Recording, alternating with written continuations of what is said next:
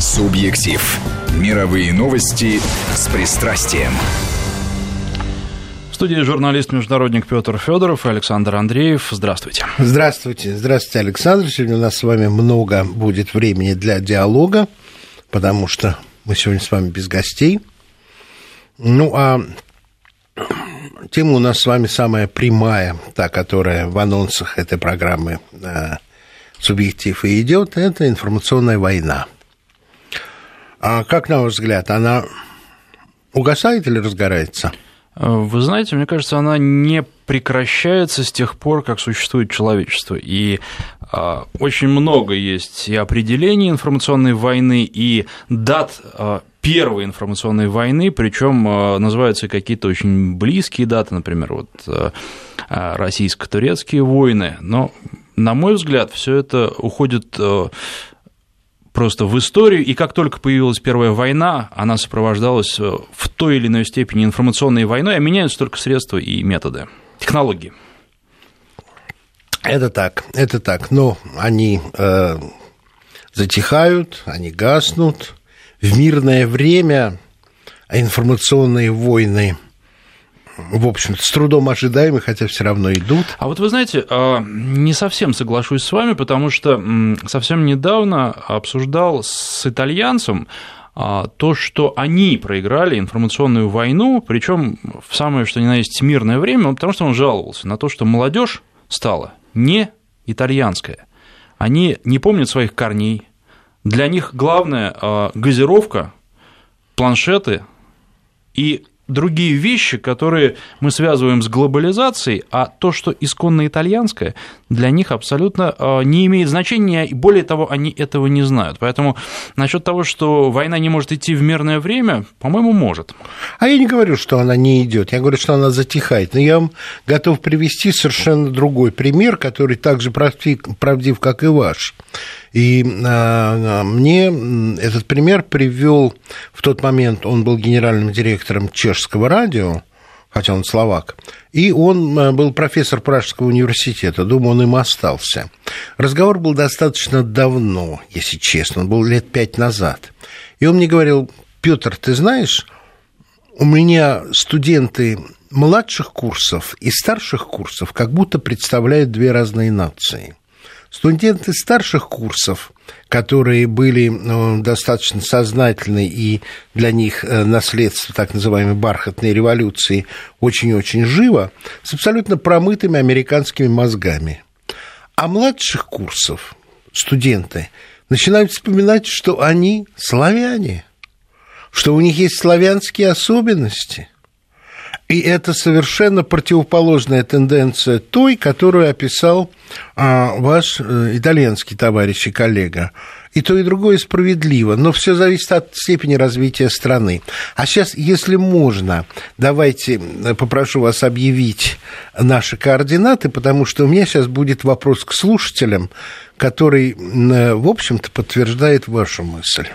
А, ну, Координаты у нас простые. 5533 – это короткий номер для ваших смс-сообщений. В начале сообщения пишите слово «Вести», 5533, слово «Вести» в начале, и наш WhatsApp плюс 7 903 170 63 63.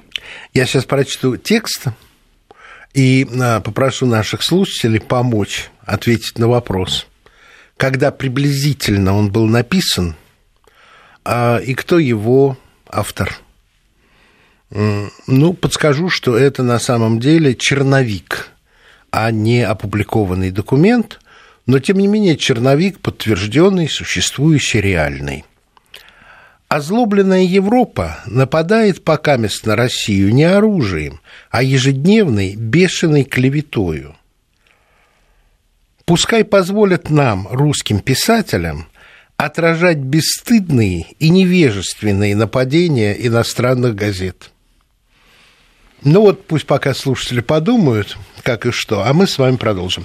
Я только что вернулся из Вены, где было заседание, которое очень красиво называлось «Человеческие измерения СМИ», и речь шла, конечно же, о свободе СМИ, о безопасности журналистов. Было это под эгидой э, структуры Дуньи Миятович, которая является представителем ОБСЕ, по вопросам свободы СМИ. Разговор был достаточно э, тяжелый, и я бы сказал, что нападки на Россию мягко были размазаны в выступлениях э, наших западных коллег. А так или иначе это все поминалось, причем поминалось, как обычно, не очень, э, как бы скажем, корректно. Допустим, выступала британка, которая представляла Овком. Овком, что это такое? Это структура, которая возникла уже больше 10 лет назад, и она разбирает жалобы средств массовой информации и проверяет соответствие средств массовой информации этическим нормам британской журналистики, не международной, а британской. Вот в качестве примера жалобы на нарушение этики она привела пример литовского регулятора – а он пожаловался на э, конкретный пример. Это был репортаж НТВ. Ну, в том, что касается Литвы, это телеканал НТВ «Мир», так называется э, канал, который распространяет НТВ за пределами России. О чем был репортаж? О том, что украинские вооруженные силы нанесли удар, это 15-й год, нанесли удар по Донецку, по тому месту, где нет никаких э, военных а, сооружений или скоплений военной техники, а это абсолютно мирный квартал, площадь, и погибло много людей, погибли дети, и показаны достаточно деликатно, не показаны на трупы, но показаны, конечно, кровавые пятна на асфальте – и жена, то есть вдова погибшего человека, не обвиняя никого, проклинает войну. С точки зрения литовского регулятора это нарушение, потому что не приведено мнение другой стороны, либо украинских военных, либо украинской власти – но что сделала эта британка? Она сказала, мы не будем переводить этот сюжет, потому что и так все ясно. А на самом деле, Александр, ничего не ясно, потому что если вместо э, вооруженных сил Украины поставить сирийскую авиацию или авиацию ВКС, мы с вами такие сюжеты видим на западных телеканалах без конца. И никто не задается вопросом, а где же тут мнение Башара Асада? А почему не приведены мнения российских военных? Так дается и все. Вот сегодня печальная годовщина. Сегодня год скрушения самолета над Синаем я нарочно посмотрел новости разных зарубежных телеканалов. Нигде это вообще не поминается, потому что априори считается, что жертвы русских граждан недостойны особого внимания. И вот я не хочу, чтобы мои слова воспринимались как обида. Это не обида. Я к этому готов абсолютно, как и вы правильно готовы. Но для меня это свидетельство идущей, я бы сказал, даже нарастающей информационной войны, в которую включаются уже не только журналисты, но и вполне определенные структуры. Вот такая структура, как Овком, а, которая оправдывает совершенно непропорциональные и некорректные обвинения со стороны регуляторов тех стран, с которыми, пожалуй, ну, самые тяжелые ожидания связаны в отношении нашего вещания в этих странах. И вот это Авком считает логичным обвинением. Обратные вещи не рассматриваются вообще. Для их и нет, потому что а, то, что рассказывается о нашей стране в каналах, которые разрешены, ну, сейчас мы говорим о Литве, я могу еще назвать и Латвию тоже, у нас только-только кончился э, запрет на вещание РТР «Планеты» 10 э, октября. А запрет был введен в ответ на достаточно острые, ну, я бы сказал, слова, которые я бы никогда не произнес, сказанные в полемике э, Жириновским Владимиром Вольфовичем в одной из передач э, нашего телеканала дискуссионного. Но выглядит так, что от нас вроде бы как требуют цензуру того, что говорят участники. А нигде нельзя э, найти хоть какой-то вывод а, о том, что э, то слова Жириновского разделяются редакцией. Или нашли поддержку ведущего, он просто высказал это мнение, ему оппонировали с другим мнением, но слова приведены, запрет на полгода. Вот, конечно же, это информационная война, Конечно же, это использование и структур, и э, двойных стандартов, но подвергать цензуре наши ток-шоу политические мы не будем. А вы что-нибудь хотите мне сказать? У вас готов как, как, как, какое-то какое сообщение для меня или вопрос? А, вы знаете, нет, на самом деле э, я бы хотел связать то, что вы сказали сейчас, с тем, что вы говорили до этого, и вот с э, чешской историей. А, как Суньцзы говорил, война – это путь обмана. Но, наверное, информационная война – это путь обмана вдвойне. Это а, кристаллизуется и становится очевидным. А дело в том, что обман, он э, можно использовать разные методы. Мы видим даже вот в новейшей истории, что использовались разные методы в зависимости от возможностей, от э, политической ситуации. Где-то тонкие очень. Сейчас, на мой взгляд, используются самые что ни на есть толстые методы и уже не стесняются абсолютно ничего. Но а, все равно обман, он э, может действовать только в какой-то краткосрочной перспективе. Нельзя а, обманывать человека, скажем, жена вряд ли сможет обманывать мужа на протяжении всей жизни или наоборот. Все равно в какой-то момент все становится очевидным. Да, давайте просто вернемся к информационной войне. Давайте подумаем над тем, а между кем и кем война-то идет. Информационная. Ну, война-то идет между двумя фактически системами а, да, с двумя мировоззрениями, двумя подходами, или не двумя, а многими. Но а, нам предлагают вот э, то, что называется глобализация. А, мы вроде бы подразумеваем под этим словом то, что культуры объединяются, и из каждой культуры берется что-то свое, берется что-то лучшее, да, и таким образом мы получаем некий так идеальный мир. А на самом деле а, все культуры причесывают под одну гребенку. Вот. Я с вами согласен, я просто э, думаю, что сейчас эта война перешла немножко в другую фазу. Это война э, идеи атлантизма, по сути, против всего остального.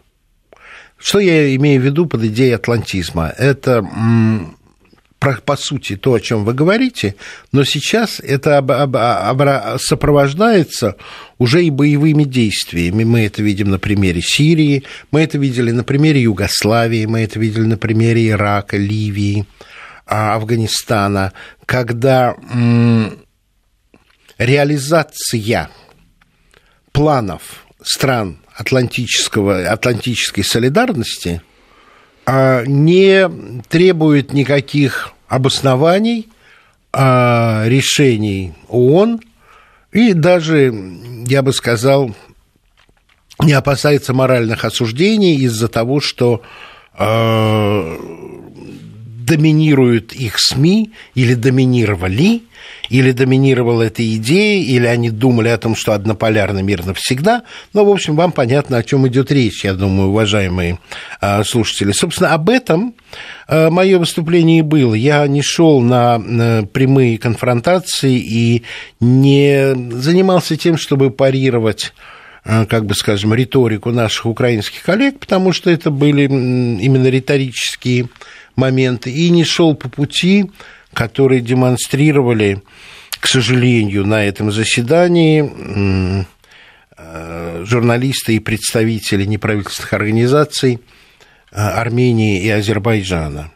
потому что это выглядело как ну, прямые словесные стычки, при, при всем при том.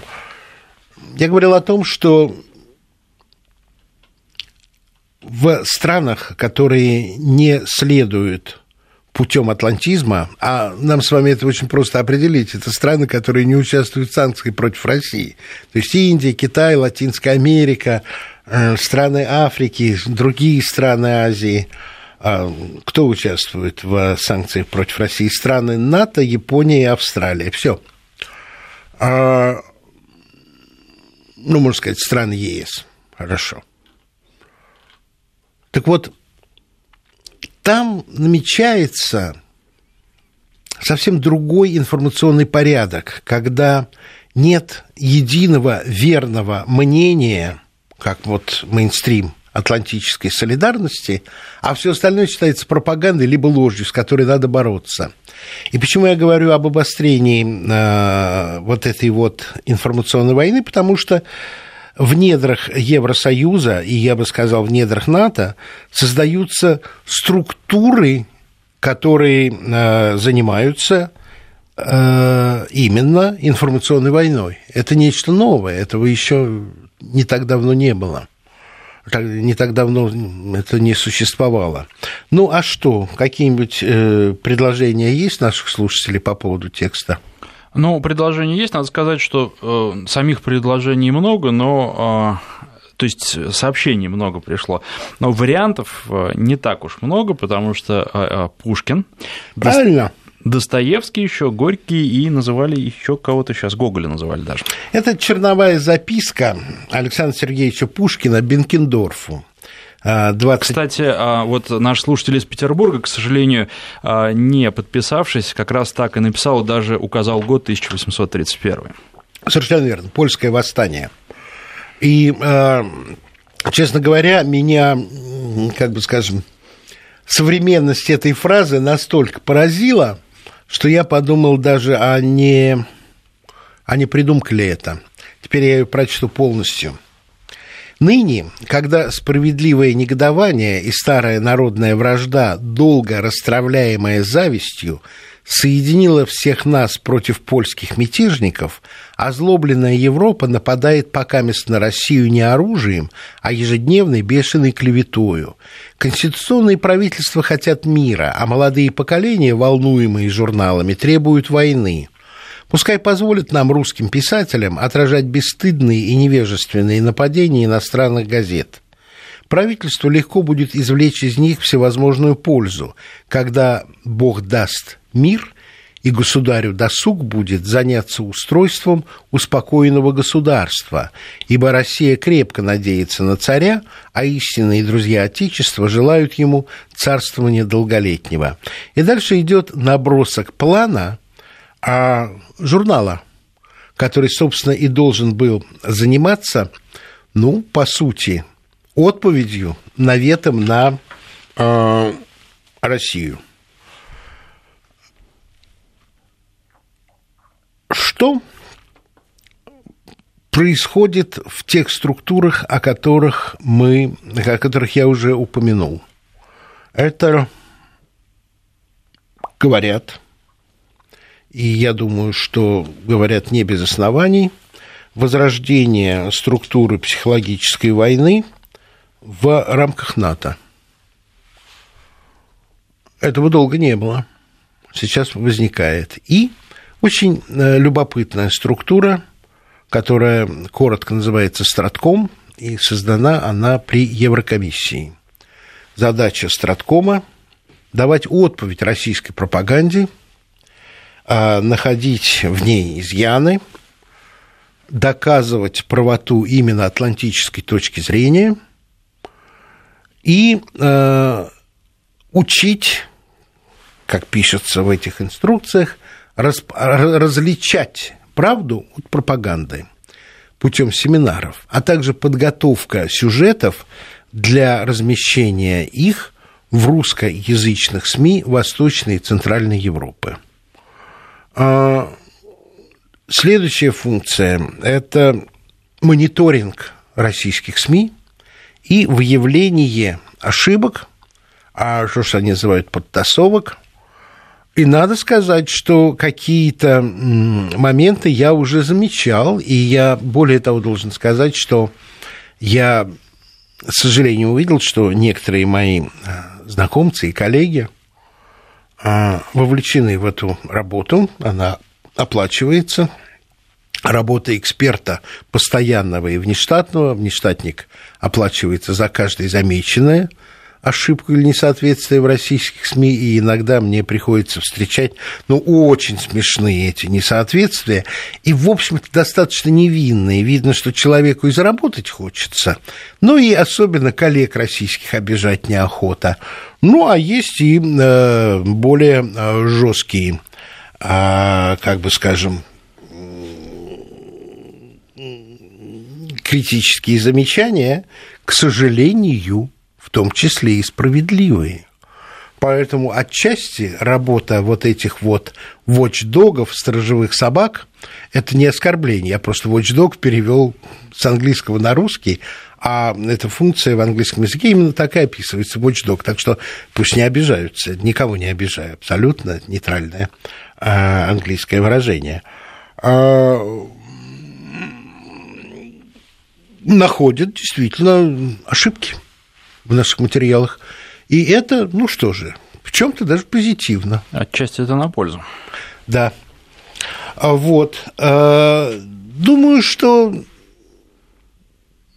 это надолго, потому что, насколько я знаю, э, планирование на таком уровне в Европе, в НАТО и в США оно достаточно долго раскачивается, но как, когда конвейер запускают, он ползет, ползет и выдает те или иные материалы. Хотя некоторые наши специалисты и дипломаты с достаточной иронией относятся к действиям, а, которые пока позволяет себе этот вот стратком, да и другие структуры.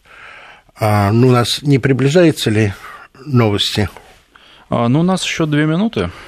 Что, что пишут наши слушатели? У нас сегодня есть возможность с ними пообщаться. На, самом деле наши слушатели пока только отвечают на вопрос, поэтому э, я думаю, что просто вот надо им сказать, чтобы они присоединялись к разговору. Тогда и уже можно, на тогда уже можно присоединяться к разговору, потому что загадка оказалась не такой сложной, она разгадана. Значит, те, кто хотят ознакомиться сами, у меня вот ссылка такая, полное собрание сочинений в 10 томах, Ленинград, наука, а, Ленинградское отделение, издание 77-79 года. В десятом томе можете найти это под названием «Из черновой записки к Александру Христофоровичу Бенкендорфу». Ну и точно так же это все можно найти в интернете. Ну, разумеется, разумеется. Дело в том, что, понимаете, какая штука? Сейчас не все верят интернету. И я много раз сталкивался с тем, что в интернете размещаются апокрифы, легенды, которые выглядят правдоподобно, но не находят в реальной жизни подтверждения. И повторяю, когда я наткнулся на эту фразу, я все-таки решил проверить это в академическом издании. Ну, это все совершенно верно, и это то как раз, а, чего многие не делают и чем другие пользуются, когда распространяют недостоверную информацию. Совершенно верно. Ну что же, мы сейчас прерываемся на новости. Напоминаю, в студии журналист-международник Петр Федоров. Речь идет об информационных войнах. Через 2-3 минуты продолжим. Журналист-международник Петр Федоров, Александр Андреев. Информационная война тема сегодняшней программы. И а, мы призывали слушателей задавать вопросы. Но а, не вопрос хочу прочитать, а просто сообщение а из нашего WhatsApp. А что писать? Все ясно, как белый день, пишет наш слушатель. Вы знаете, на самом деле, как бы не было ясно, но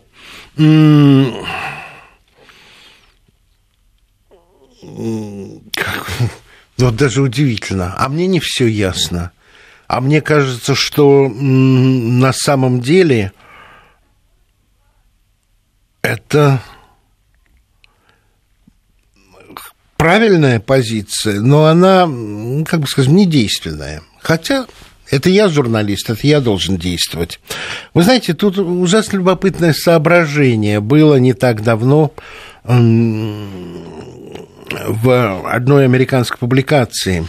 Там было очень смешно и очень точно написано о том, что э, распространение английского языка сыграло дурную э, шутку с американцами, в том числе с думающими американцами. Э, из-за распространения английского языка в мире мы с вами знаем, что происходит в Америке. Мы можем так или иначе оценить, что говорят американские политические деятели, что пишут журналисты, что э, считают публицисты. Американцы не знают, что происходит в мире.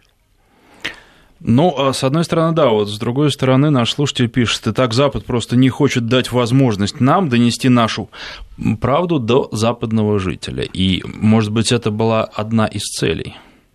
Разумеется, это и есть цель. Но, опять-таки, ситуация любопытная. Она заключается в том, я просто отталкиваюсь от мысли нашего э, первого вами процитированного в этом э, получасе слушателя, то же самое можно сказать и про европейцев, потому что э, российская думающая аудитория знает иностранные языки. Раз. Второе. Наше информационное пространство, а сейчас нужно мерить э, информационное пространство не только национальными СМИ, а вообще доступом к э, другим источникам информации. Так вот, наше информационное пространство одно из самых открытых. Во-первых, потому что наши СМИ не скрывают то неприятное, что заявлено, сказано, сделано политиками, публицистами других стран. Второе. В интернете у нас нет никаких ограничений, нам доступны любые издания, которые мы хотели бы посмотреть в оригинале. Кроме этого, есть два агрегатора, которые в ежедневном формате переводят самые интересные, нужные и важные а, публикации и вне зависимости от степени их критичности, а иногда и оскорбительности к российской власти и персоналиям российской власти.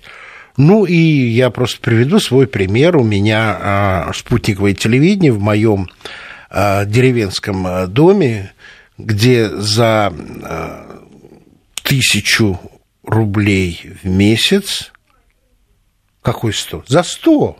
За 100 рублей в месяц, 1200 в год. 100 рублей в месяц – это э, меньше, чем полтора евро.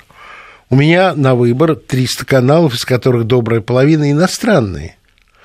Такого доступа к российской информации или русскоязычных СМИ нет в Европе ни у кого. И, конечно же, стремление ограничить наше вещание в тех странах, где понимают русский язык, и ограничить или, по крайней мере, в какой-то степени навредить нашим внешнеполитическим э, средствам массовой информации, а это «Арти» и «Спутник», абсолютно очевидны. И на этой встрече в Вене это было совершенно ясно. Очень хорошо выступали девочки из Арти. Ну, девочки, одна была помоложе, и она рассказывала как раз о тех проблемах, с которыми они сталкиваются при аккредитации, при а, в распространении ну и э, журналистка Арти, она не русская, по-моему, американка, которая рассказывала о сложностях работы журналиста Арти в мире, о тех ограничениях, которые она испытывает. И вы знаете, вот что удивительно. Собственно, а, эта сессия и была посвящена свободе СМИ, а модератор, когда э, какое-то из выступлений видно было, идет против шерсти намеченной программы, начинал говорить, вы знаете, вы отклонились от темы, э, вы знаете, у нас немножко другая тема, безопасность, и нужно было выступление э, представительницы российской официальной делегации, которая сказала, почитайте, пожалуйста, господин модератор, чему посвящен этот час. Он как раз и посвящен свободе СМИ. Почему вы отдергиваете тех, кто говорит конкретно по теме сегодняшнего и вот этой нынешней, а, нынешнего заседания. Вы знаете, это удивительно, вот это вот, с одной стороны, вата, с другой стороны, забалтывание, но я столкнулся уже в который раз с тем, что люди имеют избирательное внимание, избирательную память и совершенно не терпимы к тому, чтобы им напоминать, что то, в чем сейчас достаточно безосновательно обвиняется Россия, собственно, виновны их собственные СМИ и виновна политика и государств. Э, на удивление, хорошее интересное выступление было у азербайджанского коллеги, он бывший военный обозреватель ТАСС, значит, ну, ну с корнями а, образования, полученного при Советском Союзе, э, это выражено было не в том, что у него какие-то там коммунистические или имперские предпочтения, вовсе нет, а в системности, которую он э, абсолютно ясно и четко сказал, что вы знаете, вот сейчас мы обсуждаем безопасность журналистов, но журналистов убивают не пули, журналистов убивает политика. А те, кто убивают журналистов, всего лишь реализуют мечты и пожелания политиков. Поэтому давайте думать о том, чтобы политика переставала быть агрессивной. Ну, для человека, страна которого находится в военном конфликте или в территориальном конфликте с соседним государством, это очень мудрое и, я бы сказал, профессиональное высказывание. Ну, что нам еще пишут? Ну, вы знаете, тот же слушатель, вот, к сожалению, некоторые не подписываются как-то не по-человечески. Это когда читаешь сообщение ну, и да. не можешь сказать, кто его написал. Но, тем не менее, я прочитаю. Я думаю, наша правда им не нужна. Это вот э, тот слушатель, да. которому все ясно, как белый день. Им вообще не нужна правда как таковая. И другое сообщение от слушателя, подписавшегося. Дмитрий из Челябинской области. Не считаете считаете ли вы, что из-за информационной войны упал профессиональный уровень журналистики? Это к тому, что правда не нужна вообще никакая. Это очень хорошие вопросы. Вы знаете, я скажу так, что э, наш правда не нужна тем, кто ее и так знает, но не хочет признать, это политики. Правда не нужна тем, кто э, руководит средствами массовой информации или владеет ими. Это совершенно верно. Но правда оказалась нужна людям, потому что когда банк в Британии заморозил счета Арти, в защиту Арти выступили британские зрители этого канала, которые сказали, да что вы делаете? Это единственный канал, который сообщает о том, о чем молчат наши СМИ, даже если дело касается а, нашей внутренней жизни.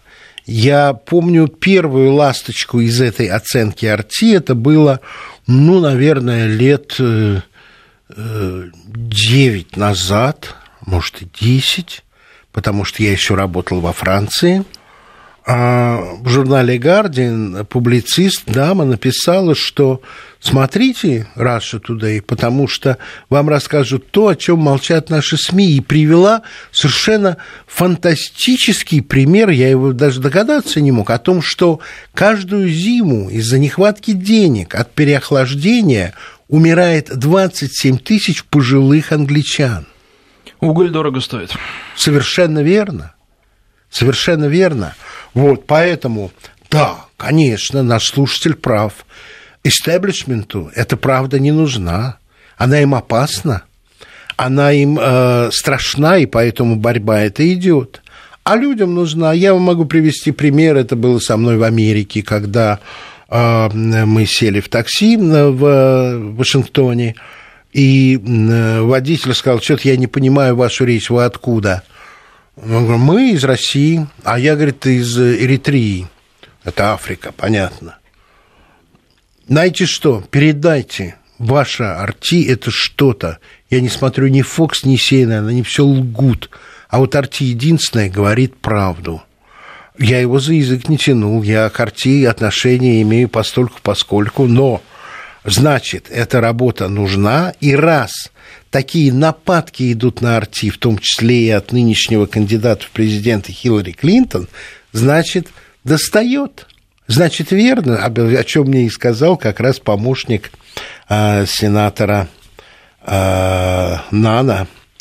Абсолютно вот э, э, мы стояли вдвоем уже, все отошли в сторону, и он говорит, знаешь что, говорит, должен тебе признать, что ваша арти нам фитиля задает как следует. Молодцы, хорошо работаете.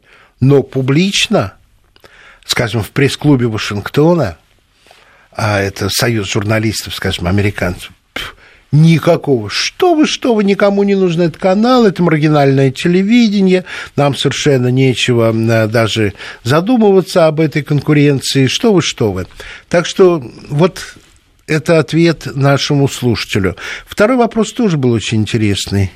Ну, мы сейчас прервемся на пару минут, а уже потом можно вернуться ко второму да. вопросу. Журналист-международник Петр Федоров. Журналист-международник Петр Федоров. Итак, по поводу падения профессионального уровня. Александр, мой собеседник, замечательно. Да, замечательный, очень хороший вопрос. Вы знаете, это абсолютно верно. Я просто должен сказать, что есть у меня и очень светлое впечатление об этом а, мероприятии в Вене. На полях этой встречи в перерывах проходили и другие встречи. На одной я из них был. Это была встреча общественных и неправительственных журналистских организаций Украины.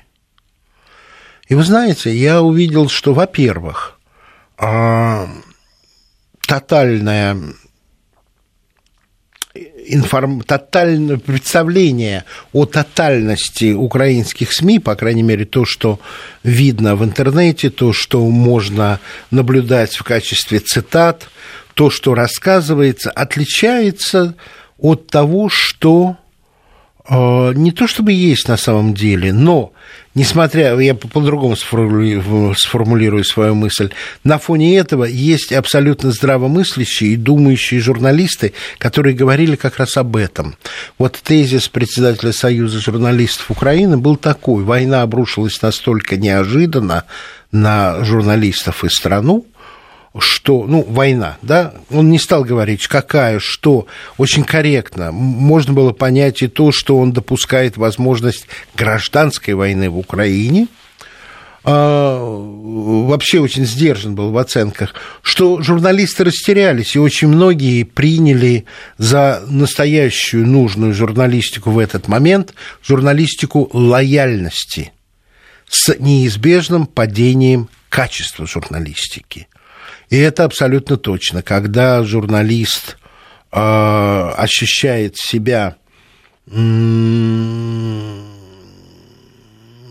не человеком, который должен рассказывать о реальности, а человеке, который должен бороться, опровергать, не спровергать, доказывать, да, конечно, это становится другой журналистики. Вообще, на самом деле, провести грань между журналистикой и пропагандой очень сложно. В чем сейчас обвиняют российские СМИ, обращенные в мир? Обвиняют в пропаганде, обвиняют в том, что на самом деле является естественным для любого иновещания – а российские СМИ, обращенные вовне, это и э, те, которые работают на русском языке, и те, которые работают на языках стран, рассказывают о политике российского руководства, растолковывая, что российское руководство по-настоящему вкладывает в свои шаги, предложения и действия. И второе, разумеется, старается создать позитивный образ России. Это нормальная функция для любого иновещания. Но когда речь заходит о России, очень многие структуры пытаются представить эти действия журналистов как пропаганду, как опасность для их аудитории, как злобные э, действия э, наймитов Кремля что, конечно, совершенно несправедливо, потому что свои аналогичные действия они оценивают по-другому. Но то, что в информационной войне качество журналистики в массе своей падает, э, во-первых, верно, а во-вторых, поскольку я в журналистике уже 30 лет, я должен сказать, что вообще на моих глазах качество журналистики в целом, даже за пределами а, полей информационной войны, к сожалению, снижается, и, боюсь, это не старческое брюзжание. А, хочу напомнить наши координаты. 5533, короткий номер для ваших смс-сообщений. Вначале пишите слово «Вести» и а, наш WhatsApp плюс 7 903 170 63 63. И вот такое сообщение в WhatsApp, мне кажется, или западный обыватель гораздо наивнее нас, или они так легко проглатывают откровенную, а, ну, неправду, давайте так, я немножко переформулирую, не требуют доказательной базы. Вот можно ли сказать, что западный обыватель наивнее? Я должен сказать, что во многом это правильная точка зрения, потому что я даже вам скажу не об обывателе, я скажу о своих коллегах. Я все-таки 8 лет поработал в западном СМИ. И я вижу, как у моих очень многих западных коллег реально короче память, чем у меня. Им некоторые вещи приходится напоминать, которые просто выпадают из их головы. Наверное, у них по-другому устроено, а уж у обывателя в том числе, потому что когда я французскому журналисту напоминаю о том, что это французские самолеты разбомбили э, кортеж э, Муаммара Каддафи, когда он пытался покинуть Ливию, и это французские Э, спецназ или э, разведка дала повстанцам знать, где Муаммар Каддафи находится. И то, что мы видели с вами сцены того, как его растерзали абсолютно бесчеловечно, это на совести французских э, спецслужб и французской авиации. Это им очень неприятно признать, но это так. Я напоминаю им кадры разбомбленного дворца Муаммара Каддафи, где погибла его невестка и его внуки, которые никакого отношения к репрессиям, если они и были, не имели. Но это хочется забыть, как хочется забыть Югославию где бомбили абсолютно гражданские объекты, и при этом, Александр, напомню, называли это гуманитарной бомбардировкой. И сейчас забывают о том, что на 13 дней были прекращены удары ВКС по Алеппо, а э, в то же время Масул ковровыми бомбардировками Б-52 бомбили, где нет никакой избирательности. Но точно так же это не хочется видеть. И умение закрыть глаза на неприятное – это свойство очень значительного числа западного обывателя и моих западных коллег. Это правда. Но вот другое сообщение, а, оно как раз, а, наверное, пересекается с тем, что вы говорили о Чехии, и а, немного противоречит тому, что сказано выше. Например, в Швеции молодежь сомневается в правдивости средств массовой информации и в американской политике молодежь, а вот люди от 35 и старше просто-начисто с промытыми мозгами, пишет наш слушатель. Так почему? Это пересекается с тем, что сказано о Чехии, правда, там разрыв еще гораздо меньше. Но а, действительно, я думаю, что это тенденция, потому что если отвлечься от прямой темы нашей передачи, нужно быть готовыми к тому, что на наших с вами глазах достаточно обозримом сроке произойдет смена элит. С политической арены просто в силу возраста уйдут те представители элиты, у которых к Америке генетическая благодарность за а, то, что они называют освобождением Европы от фашизма. И придет другое поколение, для которого Вторая мировая война уже настолько давняя история, что никакой благодарности по отношению к этому нет и не будет.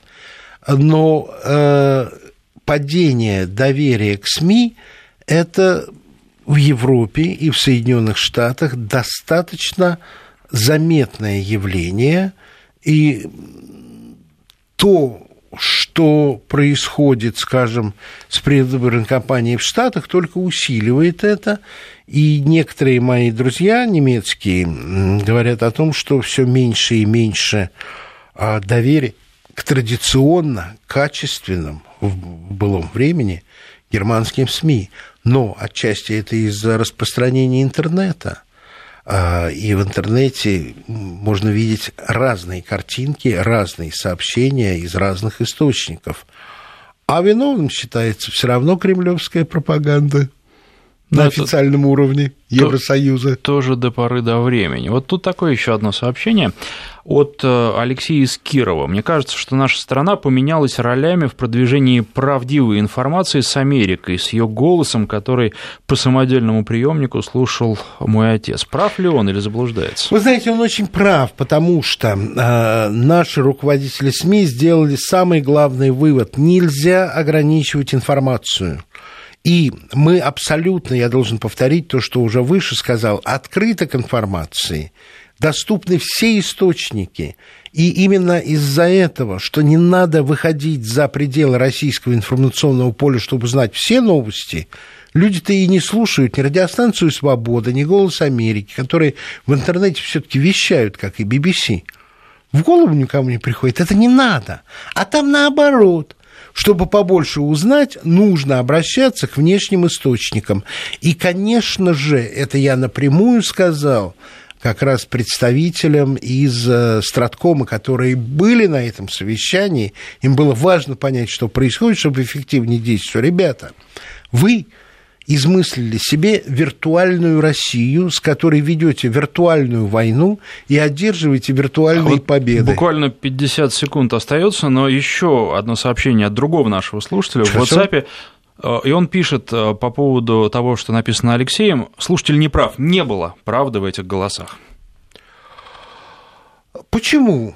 там все-таки была информация, которую нельзя опровергнуть. В комментариях правды не было, в каких-то выводах правды не было, но э, что-то из того, что они сообщали, было правдиво, потому что советская информационная служба и система, она некоторые факты старалась от зрителей, слушателей, от аудитории скрыть.